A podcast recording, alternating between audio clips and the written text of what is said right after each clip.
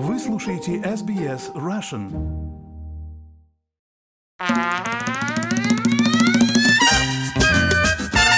Александр — это мой псевдоним, потому что моя фамилия не особо хорошо звучит на английском языке. Я это... Проживальский какой-то? Нет, нет. Но она действительно звучит не очень хорошо, поэтому я и на самом деле был не уверен, а понравится ли моему отцу тот факт, что я использую его фамилию в своих произведениях. Путин. Путин нет. Абсолютно нет. У тебя вот буквально недавно в России вышла книга, Мгм. которая называется «Закрытые. Жизнь гомосексуалов в Советском Союзе». Мгм. И что самое интересное, вышла она в начале декабря или в конце ноября, Мгм. ну вот прямо аккурат перед внесением нового Закона. поправок в этот закон, э, так называемой пропаганде. Твои чувства? Это вообще, в принципе, огромное такое совпадение, что мы издали книгу в декабре, тогда, когда вот прям вот совсем-совсем вот этот закон должен был быть принят. Когда мы говорили об этой книге в октябре 2021 года, нам и в голову не могло прийти, что то, что сейчас происходит. Хорошо, что нам удалось, насколько я знаю, продать все, а, сколько там было, 5000 копий. Кто хотел, ее получил. Я очень рад, что был интерес э, к этой книге. Я очень рад, что нас поддержали многие сайты, платформы, издания.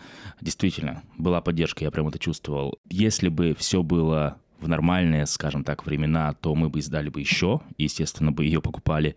Но сейчас издательство не знает, что делать, потому что риски все-таки есть. И я вообще, на самом деле, когда я писал эту книгу на английском, я вообще даже не подозревал, что на русском она когда-то выйдет. Даже в своем предисловии, значит, в самом первом я писал, что, возможно, когда-то она выйдет на русском языке. И вот она вышла. А почему изначально написал на английском языке, а потом решил все-таки перевести на русский? Потому что я был уверен, что на русском ее не издать. Вот и все. А вообще идея сама этой книги появилась после того, как я написал академическую книгу на английском языке. Я подумал, что ну что-то должно быть более engaging, интересное для людей, э, которые не особо знают, кто такой Фуко, не особо интересуются какими-то там гендерными концепциями, просто хотят знать, что происходило, как, в принципе, я когда-то 10 лет назад. Вот, и давай всё. вот на этом моменте мы с тобой вернемся на Мгм. 10 лет назад и проговорим, что ты закончил аспирантуру Мельбурнского университета, Мгм.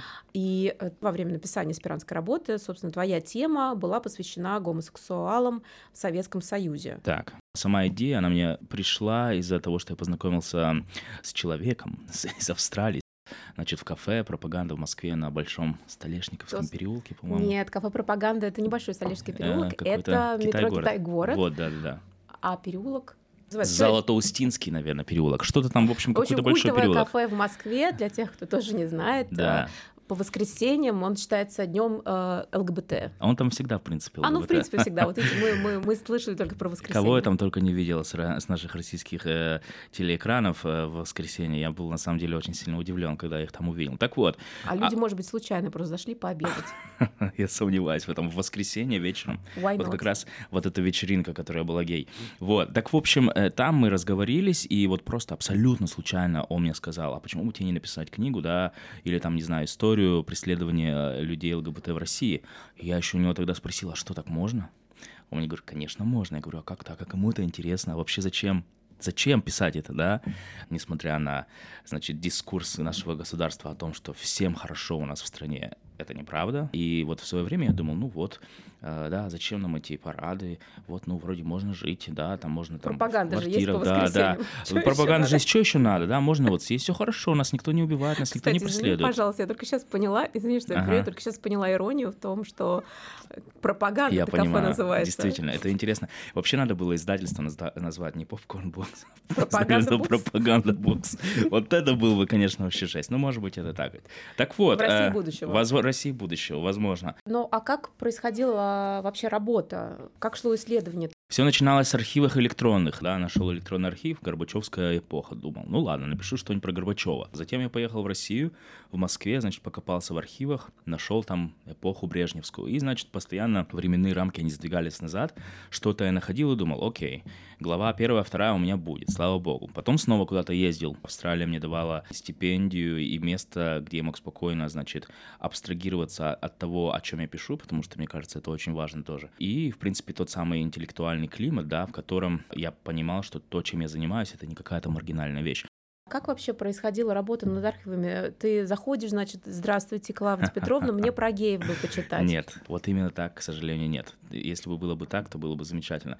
Очень мало э, архивных источников, в названии которых вообще есть слово гей, гомосексуал и так далее. Очень мало. Мужеложество. Мужеложство, да, но они, многие из них засекречены на самом деле. Ты приходишь в архив и интуитивно думаешь, так, где могло бы быть упоминание данного предмета, да, там, в уголовных делах, да, там статья, это первое, медицинский медицинских дискуссиях, упоминаниях, там, в каких-нибудь брошюрах про образование, да.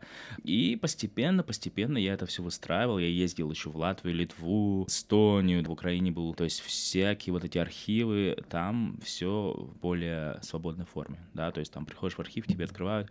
В России, конечно, сложнее, в России бюрократия, и многие файлы засекречены, нужно ждать 75 лет. Твоя книга, которая закрытая, Да. она в конце ты там уже упоминаешь, что даже когда отменили закон, Мгм. то есть Ельцина, по сути дела, присанули, Присанули. его европейские коллеги отменить этот закон, но при этом никак не анонсирована была Никак. отмена закона, и многие люди продолжали сидеть в тюрьмах по этой Мгм. статье, и были активисты, которые специально прозванивались в тюрьмы и требовали посмотреть, кто у вас Да, сидит. да, да, да, это очень интересная вещь. Ельцин, в принципе, не заботился о правах, значит, ЛГБТQ+.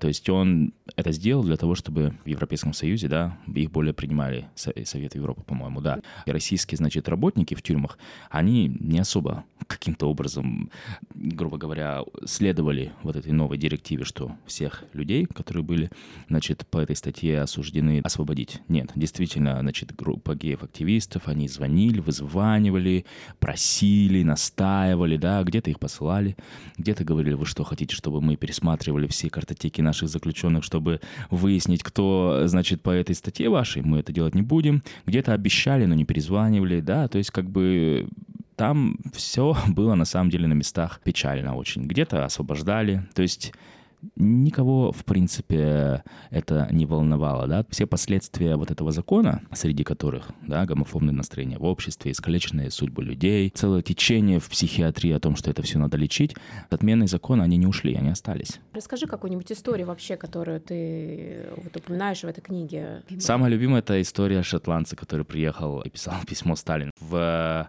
начале 30-х годов, когда в СССР не было преследования за гомосексуальность, значит, когда большевики пришли к власти, они а, избавились от всех царских законов, в том числе законе мужеложстве. И по 1934 год в СССР не было официального закона о мужеложстве. То есть, в принципе, можно было гомосексуалам делать что угодно. И, значит, вот этот товарищ, шотландец, коммунист Гарри, напичканный идеями о социализме, о равенстве, решает поехать в СССР, потому что в Шотландии в то, в то время как раз вот закон о мужеложстве и был. И он думает, что вот СССР становится на путь революции, на путь, значит, там, демократии, поеду-ка я туда заниматься своей карьерой. Вот он приезжает в Москву, он устраивается работать в газету Moscow News, заместитель главного редактора становится Гарри. И он, значит, там знакомится с товарищем, у них там заводятся какие-то отношения, и все эти их отношения заводятся как раз тогда, когда где-то там наверху начинают обсуждать возможность принятия закона о мужеложстве. Гарри, конечно, об этом не знает. То он встречается с этим человеком, которого я называю Иван. И однажды этот Иван пропадает. И Гарри не понимает, в чем дело. И он пытается это выяснить. Он пишет письмо, он обращается в ОГПУ, для того, чтобы проверить, задержали ли Ивана на основе его гомосексуальности или нет. В то время, когда он обращается в первый раз, закона о мужеложстве не было. И поэтому в ГПУ ему сказали, это невозможно, мы не знаем, где он, мы не могли его задержать на этих основаниях. Затем тогда Гарри спрашивает у своего начальника, возможно ли такое, что в СССР таких, как я, преследуют. Тот ему тоже говорит, это невозможно. Затем Гарри идет к доктору, психиатру, и спрашивает у него, возможно ли это? И психиатр говорит, слушай, у нас все замечательно в СССР, все у нас хорошо, у нас нет царская Россия, таких людей, как вы, никто не преследует. Затем он открывает большую советскую энциклопедию, где тоже ясно понятно написано, что для геев э, в СССР созданы все условия для счастливой жизни, мы их даже защищаем, а вот на Западе их притесняют. И он не понимает вообще, что происходит. И он смиряется с тем, что он больше не может найти своего товарища. И однажды, буквально несколько месяцев спустя, к нему приходит вот его начальник и показывает ему копию о том, что закон-то все-таки был принят. И Гарри не понимает, как так? Почему? Закон принят, никто о нем не говорил. Меня все убеждали в том, что ничего подобного не будет и не было. Что за ерунда? И он решается позвонить в ГПУ во второй раз. Ему и говорят абсолютно уже другую вещь. Если мы вас поймаем на этом, то вам не поздоровится. И тогда он понимает, что дела плохи. Он пытается поговорить со своим начальником, он пытается убедить своего начальника, поговорить об этом со Сталиным. Возможно, Сталин что-то не знает, произошла ужасная ошибка. А начальник Гарри говорит, ты с ума сошел? Я этим делом заниматься не буду. Сиди смирно и занимайся своими делами, и все. И живи согласно букве советского закона. И тогда Гарри не может угомониться, и он пишет Сталину письмо сам лично. Письмо — это, оно не личное письмо, да, там он совсем в паре, в паре тройки предложений упоминает о том, что у него кто-то был, и вот этого кого-то поймали. Он пытается каким-то аргументированным, таким достаточно подкованным языком объяснить Сталину, что, значит, гомосексуалов преследовать не нужно, что это большая ошибка, что и так им живется плохо, и так далее, и так далее, и так далее. Сталин это письмо прочитал, и вместо какой-то симпатии он просто написал «идиот и дегенерат» в архив. Вот и все. И Гарри, не получив ответа, думаю, что на фоне каких-то там репрессий, он просто уехал из СССР. Вот и все. То есть, а что с Иваном случилось, мы так Неизвестно, да, да. А кто-то уже пишет сценарий? Не знаю, я, мне очень нравится эта история, честно. Возможно, скоро руки у меня дойдут, я переведу на английский и попробую предложить это дело другим издателям западным, потому что история действительно интересная, она правдивая. То есть вот как раз это столкновение вот этого западного идеализма, западных ценностей с, ке, с, с чем? Со Сталиным. Э, я видела, что у тебя отдельно была статья про генерала КГБ. Угу, лейтенант. Лейтенант КГБ, угу. который, значит, писал доносы на своих любовников. Он не писал, он... Э, о, это был на самом деле достаточно проблематичный лейтенант. Это на самом деле э, документ из архива Украины, лейтенант КГБ Харьковский. У него были достаточно странные отношения с его женой. У него было двое детей, карьера у него была хорошая, работа у него была хорошая, но жену он бил, жену он терпеть не мог, постоянно с ней ссорился, и, значит, однажды, когда она уже не могла вытерпеть всех этих избиений и так далее, она пожаловалась своему отцу, и отец пожаловался в партию. Вот его вызвали на ковер, и там ему припомнили вообще все. Припомнили и то, что там у него отношения в семье плохие, и то, что он у своих коллег там занял 300 рублей и не вернул, и то, что он там сбежал на 5 дней непонятно куда, не проинформировав начальство. То есть это серьезное преступление. И они решили его все-таки лишить всех регалий, выкинуть его из партии и из КГБ не дождавшись того, как документы официально на его исключение из всего будут им подписаны, он просто тупо садится на автобус и уезжает в другой город. Там, в другом городе, он ходит по парку, знакомится с другим мужиком. Этот мужик его приводит к себе домой, они там занимаются сексом. Он у него остается, Потом, значит, э, он знакомится, этот Петренко, уже с другим мужиком в другом парке. Затем он знакомится еще, и еще, и еще, и еще. Это все в дезертирстве в своем. И в конце концов, через два месяца он понимает, блин, делов-то натворил, надо как-то что-то делать. И ему приходит идея, так, а вот всех вот этих, кого с кем я переспал, сейчас я их всех издам. И вот он организует там каких-то подростков, просит этих подростков заманить любовников там в кусты, одного из них, представить это, как будто он пытается их, там, не знаю, совратить. И к этому моменту он как бы их сам с поличным достанет и арестует. Но план не удается, вмешивается милиция, которая видит, что вот Петренко-то в розыске, и, значит, всех их повязывают. В итоге выясняется, что вот, вот он сам этим всем занимался, со всеми с ними направляют в институт сербского, исследуют этого Петренко месяц. Там его исследует э, известный такой, такой доктор Лунц. Не ты, помню. Извини, ты сейчас вот это мне все рассказываешь, у меня такое ощущение, что ты мне предсказываешь сериал на Netflix. Нет, слушай, вот если бы это был кто-то снял, это, ну это так, действительно, это было так. Вот это шесть, шесть томов в этом деле. И, значит, его там исследовали, спрашивали, гомосексуал ты или нет. Он говорил, нет, я этим не занимаюсь.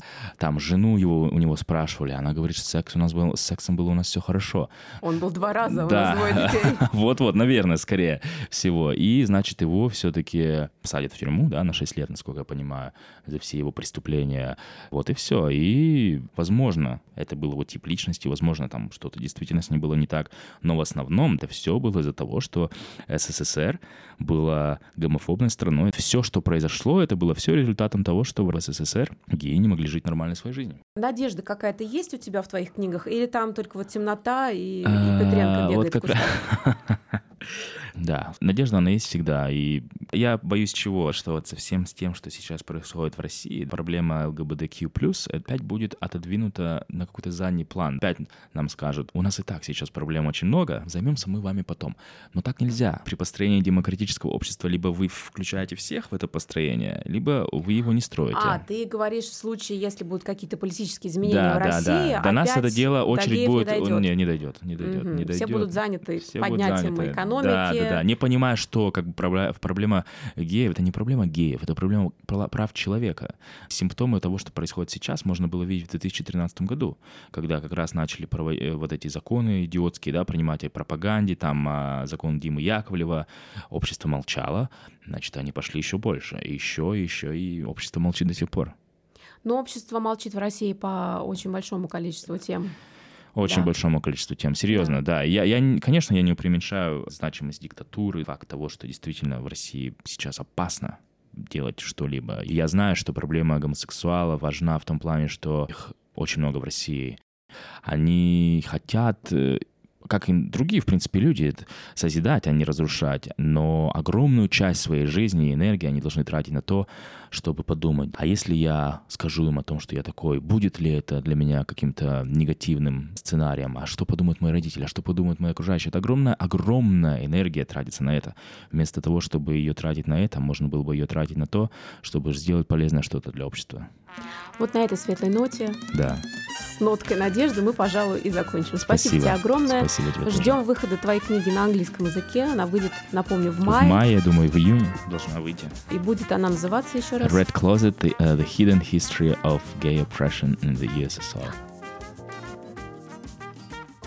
О май гад. Сохраним теперь мы эту за 56 минут. О боже мой, целый час! Да, ну там на самом деле